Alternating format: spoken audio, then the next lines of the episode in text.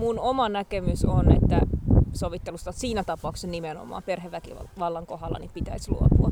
Eli se, musta tuntuu, että se on sellainen, useinhan siis siinä on muutakin kuin ne mustelmat, vaan siinä on se henkinen puoli ja tämmöinen, mikä ei näy, niin mun on vaikea kuvitella, että ainakaan jokaisessa tapauksessa se homma toimisi ilman, että se sitten olisi niin painostustilaisuus ja se ei olekaan oikeastaan niin sitä sovittelua, mitä siinä on tar- tarkoitettu. Sovittelu sinänsähän on mielestäni ihan järkyttävän hyvä, hyvä systeemi. Sopii erittäin hyvin moneen juttuun, mutta ei tähän ehkä. Okay. Ainakaan aina. Kiitoksia Reija Rikka Steinbeck. Ja onko teillä jo numerot? Ei, ei ole numerot. Okei, okay, eli et sano mitään numeroa tähän näin. Joo. Kiitos. Kiitokset.